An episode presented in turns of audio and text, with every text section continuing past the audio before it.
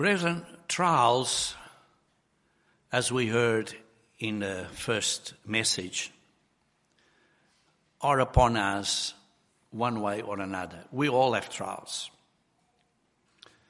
In fact, trials, as we saw, as it was very clearly explained by Dan, it should lead us to growth.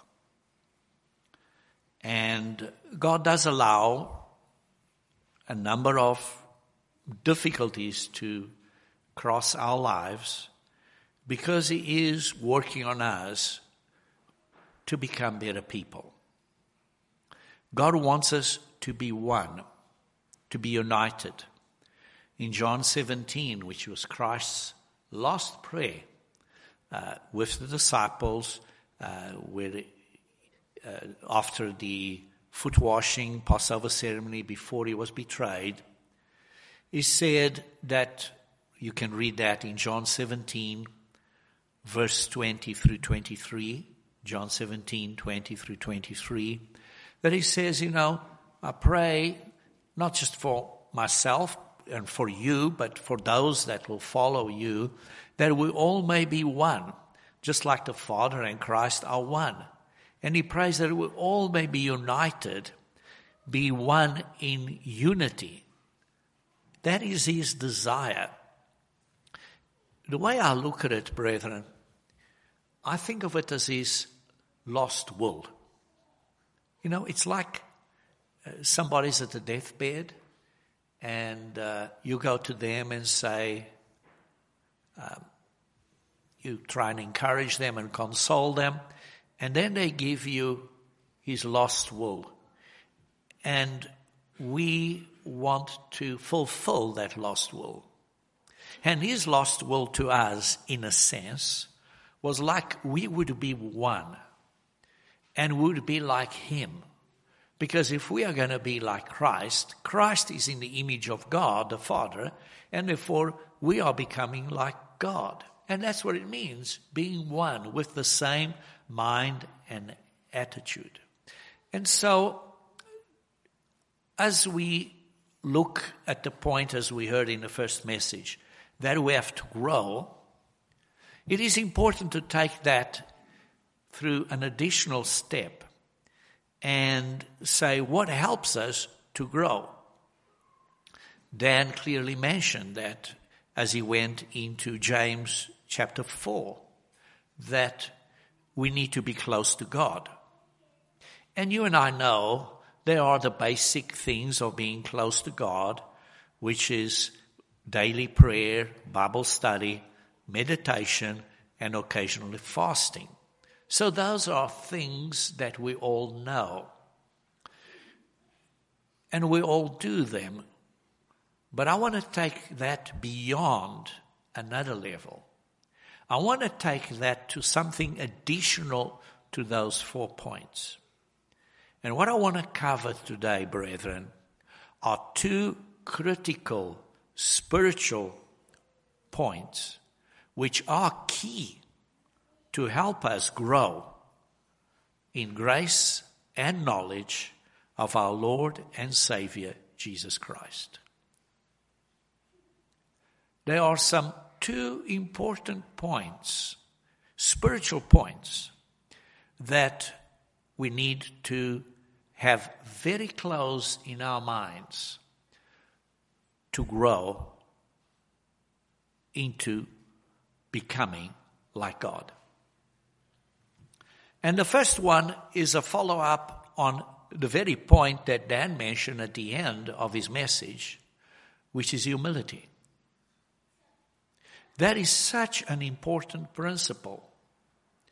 But I will add to it that is a humility with the willingness to change, which, which has a desire and a willingness to be taught. If we look at the Beatitudes in Matthew 5, so let's turn to Matthew 5, verse 3. And there we see the Beatitudes. And the first three Beatitudes in Matthew 5 starting from verse 3. It says, Blessed are the poor in spirit, for theirs is the kingdom of God. In other words, blessed are you if you're humble, because you, you will be in the kingdom of God, and kingdom of heaven. Then blessed are those who mourn, for they'll be comforted. And we can read into that, meaning that we repent. We mourn for what we are, for what we've done, for the sins that are around us, and we need to have a willingness to change. And thirdly, blessed are the meek, for they shall inherit the earth. In other words, the teachable, the gentle, teachable. Uh, in other words, people that are tameable, that are malleable.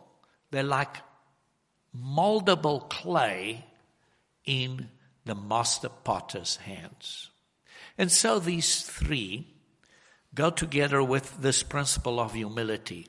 And humility, a willingness to change, and a, a desire to be molded by God. Now, let's think about some specific examples. The first example I want you to think through is when the Israelites left Egypt. You know the story very well, but you know they left Egypt, and boy, were they a bunch.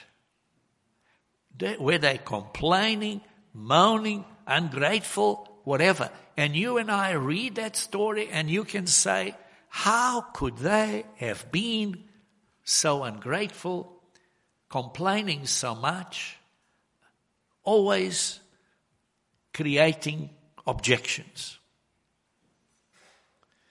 But you know, brethren, if we think it carefully, maybe we are like that as well. Maybe we are. And Paul in 1 Corinthians chapter 10, Paul in 1 Corinthians chapter 10, he gives us the situation, he, he describes this situation of the Israelites leaving Egypt. And uh, starting in verse 5. But with most of them, God was not well pleased. Man, that is an understatement. God was not well pleased with most of them, for their bodies were scattered in the wilderness. In other words, they did not make it to the promised land. Why? Because they were complaining and moaning, and God was not pleased with them.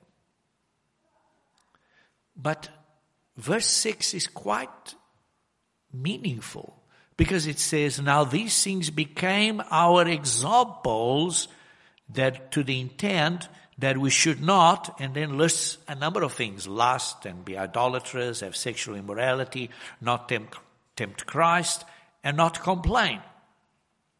So we got to be careful how we do things.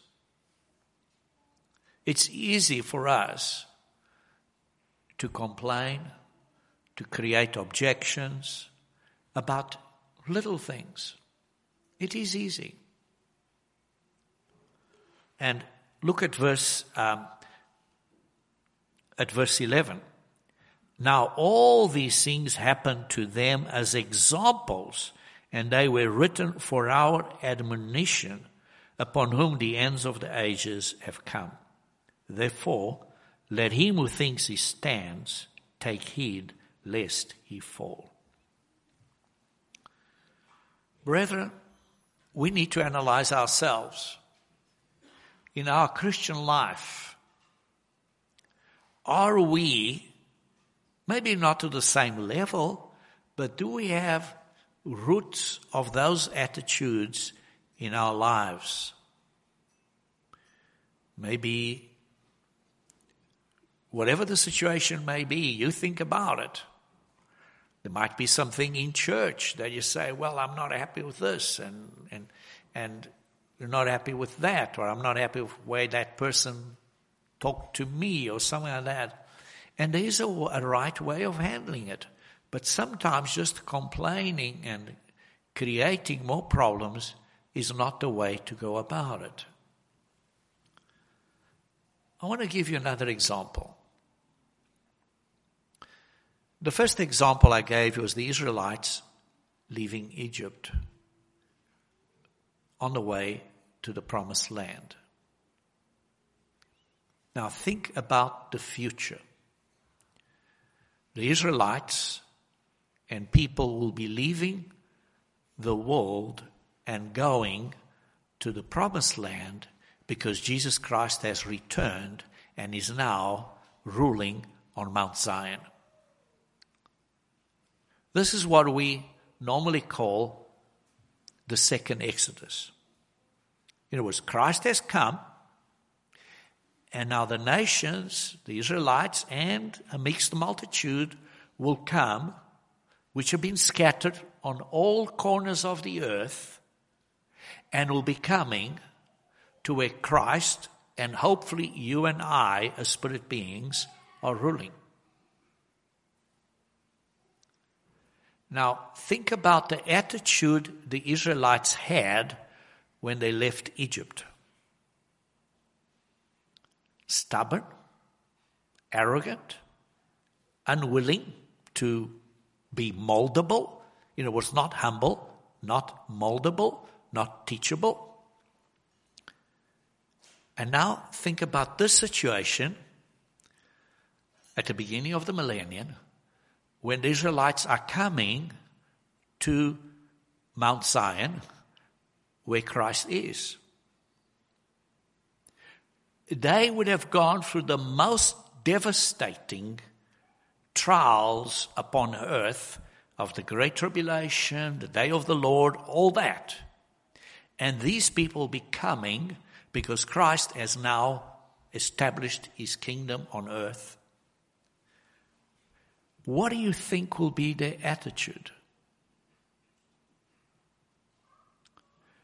You don't have to look too far because it's in the Bible. It's in Zephaniah chapter 3. Zephaniah chapter 3, verse 11 and 12.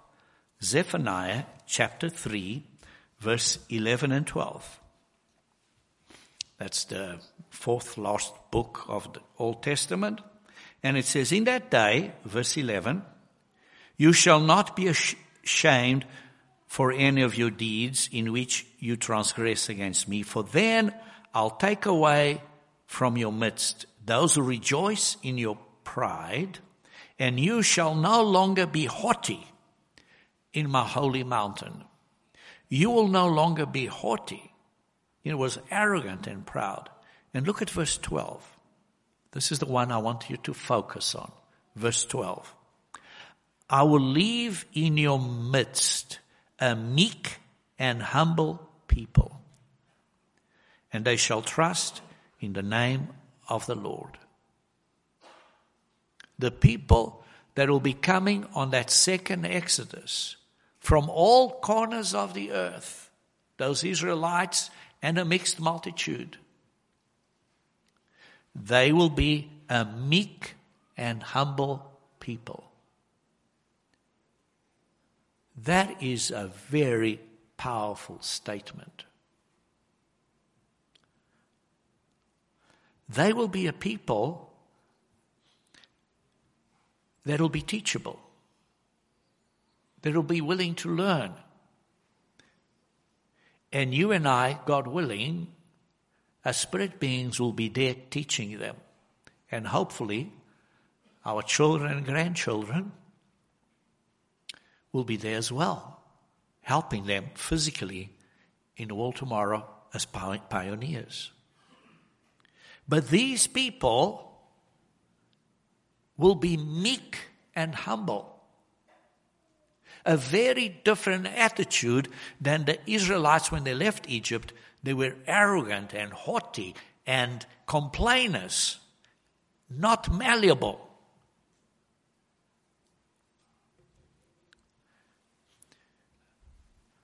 And those were the people that will be the first ones from which future generations will grow in the world tomorrow. That is why this meekness and humility is such an important point for us to develop now.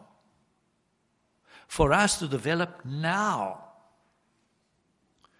As I mentioned last week in my sermon about the place of safety, one of the possibilities that those that would be in a place of safety is because they are meek and teachable.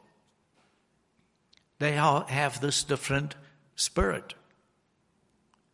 You see, that's what God looks for. I appreciated the scripture that was read by a young man before services. That it says, On this one will I look, that has a contrite heart. And I appreciate the first message that says we go through trials, but we are to grow through them. And one of the key points, not the only one, but one of the key points is that we have to be meek and teachable. Last week I also read in Zephaniah chapter 2, Zephaniah chapter 2, uh, verses 1 through 3. And it says, gather yourselves. In other words, work together as a team. Be one. Be one. Don't go out in your own little petty ideas. Submit to one another. And then it says, do that before the day of the Lord. You see that in verse 2. And that is directly to us. We got to do it now because we see that's what God wants and God will have of those people that will come out of the four corners of the earth that God will work with them because they are those that will be in the second Exodus. God wants meek and teachable people, meek and humble. And that it says in Zephaniah chapter 2 verse 3, talking to us today, seek the Lord, all you meek of the earth. And then he says, seek righteousness, uh, seek his justice, or uphold his justice. And then he says, it may be that you will be hidden in the day of the Lord's anger. So God is looking for a contrite heart, a meekness, a teachability. And in the previous message, it was also read James 4, and I want to turn to James 4 as well, because in James 4, it says, Why are there arguments amongst you? Why are you people fighting? In James 4, you, you look at right at the beginning in verse 1, where do wars and fights come from among us or among you? And James is clearly talking to the church. He's not talking to the world. If you look in, in chapter 1, it says, uh, to the 12 tribes which are scattered abroad. So, why are there little kneelings and little things amongst us? I mean, it's like sometimes little children, we, can, we call them the terrible twos, you know. They they niggle about little things. And are we like that in front of God, spiritually speaking? Or are we meek and humble? And then he goes on and says, well, you are because you, in verse 5 is because we got that spirit of man in, man in man, which is that carnal mind, which has got this tendency to go the wrong way, jealousy, envy, basically carnality. But then he says in verse 6, God resists the proud, God resists the proud, but gives grace to the humble. And then look in uh, uh, the point here that I want to make an emphasis is at the end of verse 6, he says, He gives more grace at the beginning of verse 6, and then at the end of verse 6 says, But gives grace to the humble. We are to grow in the grace and knowledge of our Lord and Savior Jesus Christ. For us to grow, it says clearly are in James 4 verse 6. One of the key factors is that God resists the proud, but He gives grace so that you and I can grow in grace if we are humble. So humility is very important, but we also to grow in the knowledge of Jesus Christ. And in Philippians chapter 2, Philippians chapter 2, starting in verse 1, which I think it was also touched in the earlier message. But I just want to emphasize a different angle there.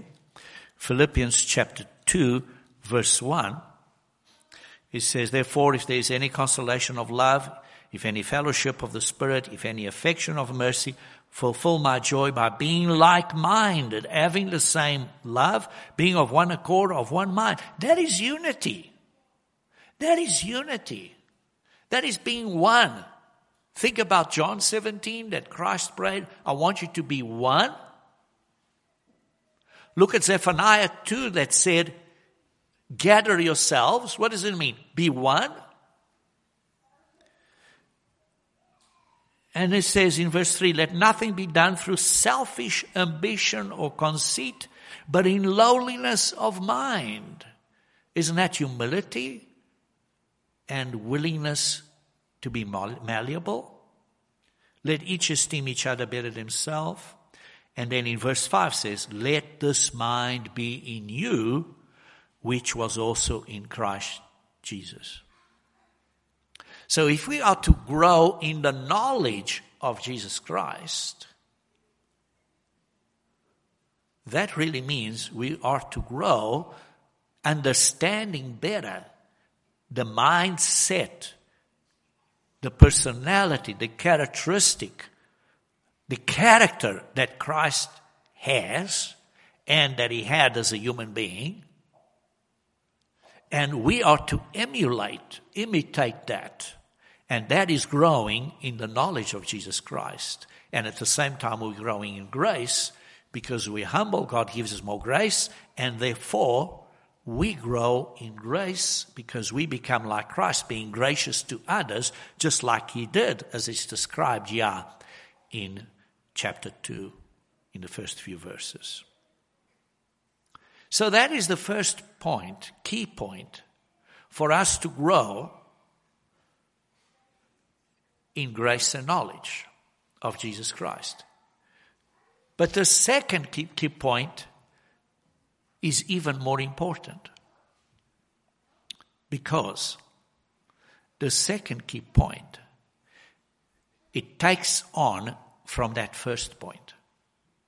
You see, the first point, we are malleable, we are teachable, we are willing to be moldable.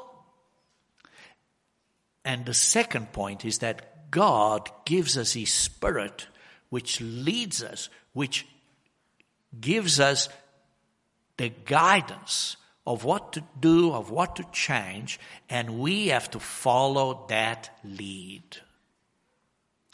In Romans chapter 8 verse 14, Romans chapter 8 verse 14. Just get there. Romans chapter 8 verse 14.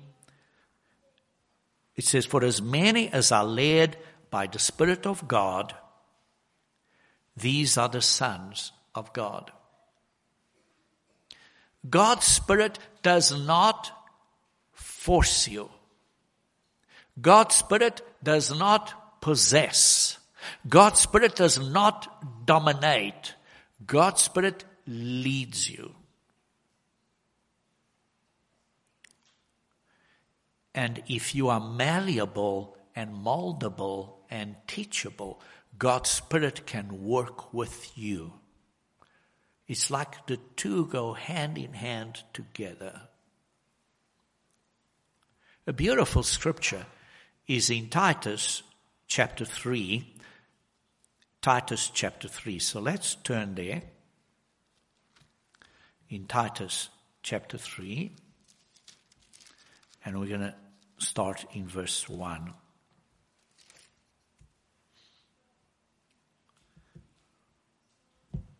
Titus. I had the wrong book, yeah? Titus chapter 3, uh,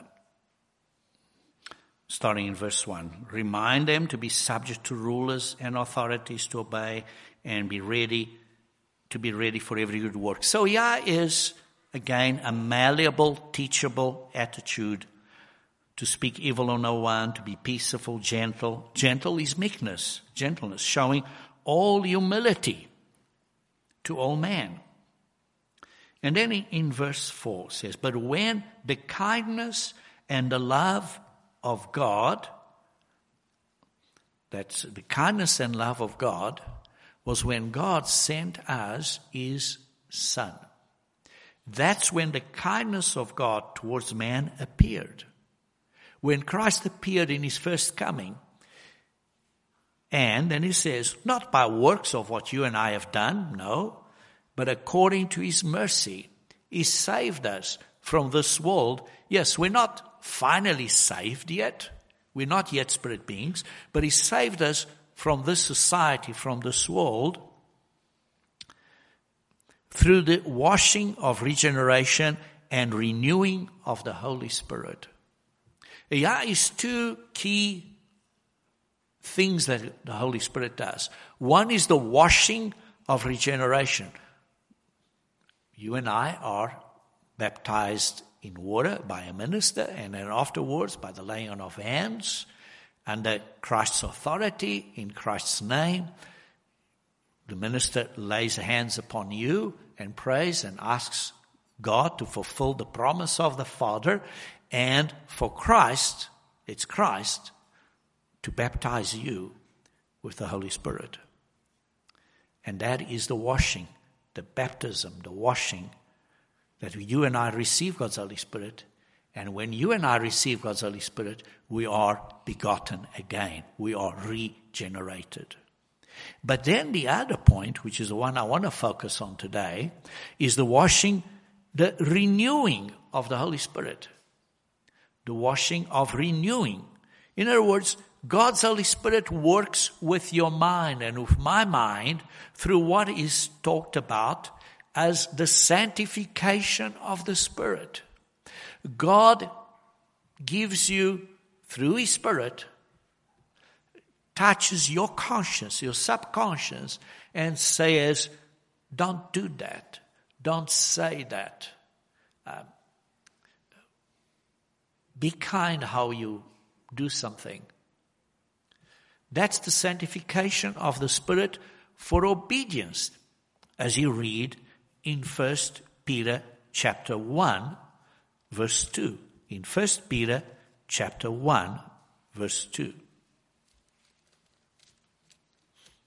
1 Peter chapter 1, verse 2 says, Elect, which is us, we are elect according to the foreknowledge of God the Father, in sanctification of the Spirit for obedience and sprinkling of the blood of Jesus Christ. But I'm focusing on the point that God's Holy Spirit works with your mind, works with my mind, works with our minds if we are malleable and willing to be molded. Because it doesn't force us. It doesn't force us. It just gives us the lead.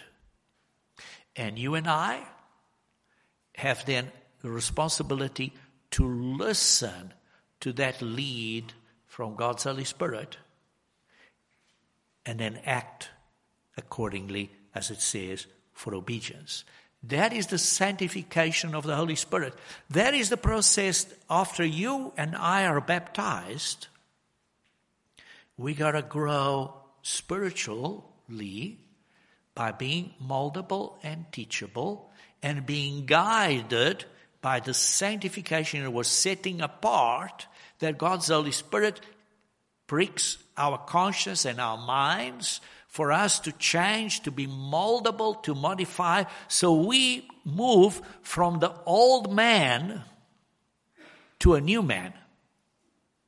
That's the renewing of the old man. You can go to scriptures like Ephesians chapter 4, verse 11 through 16, that shows that we are to put off the old man and we are to put on the new man.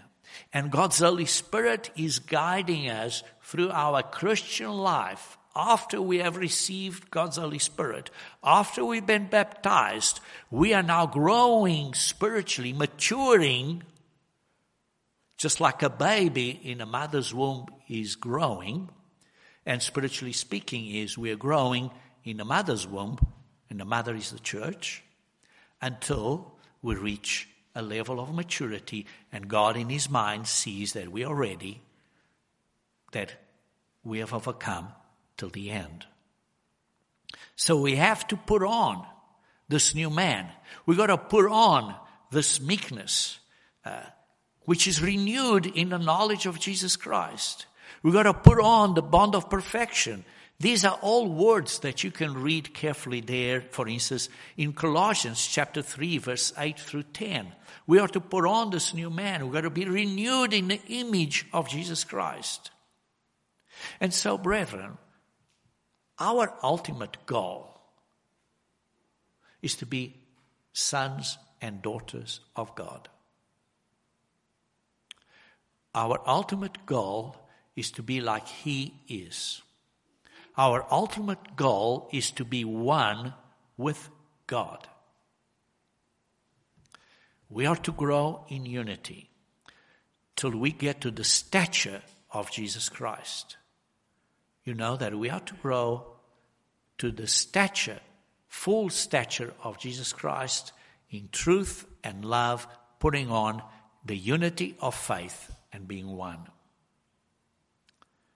Brethren, I hope you can see that there are two very important spiritual keys to grow in the knowledge and grace of our Lord and Savior Jesus Christ. We need to be humble and meek and teachable and moldable. And we, therefore, with that moldable and teachable attitude, we will willingly submit to the lead, to the guidance of God's Holy Spirit, which will help us, which is the helper, which will help us to become like God. And so, because I made so many references to 2 Peter chapter 3. Let's now conclude by reading 2 Peter chapter 3 verse 17 and 18. You therefore, beloved, since you know this beforehand, beware lest you also fall from your own steadfastness, being led away with the error of the wicked. Don't give up, brethren. Persevere till the end. And then he says, but grow, grow in the grace and knowledge of our Lord and Savior Jesus Christ. And we've seen that that takes patience, that takes long suffering, that takes empathy, that takes humility. And then when we become like God is, the glory will be God's. It says, To him be the glory both now and forever. Amen.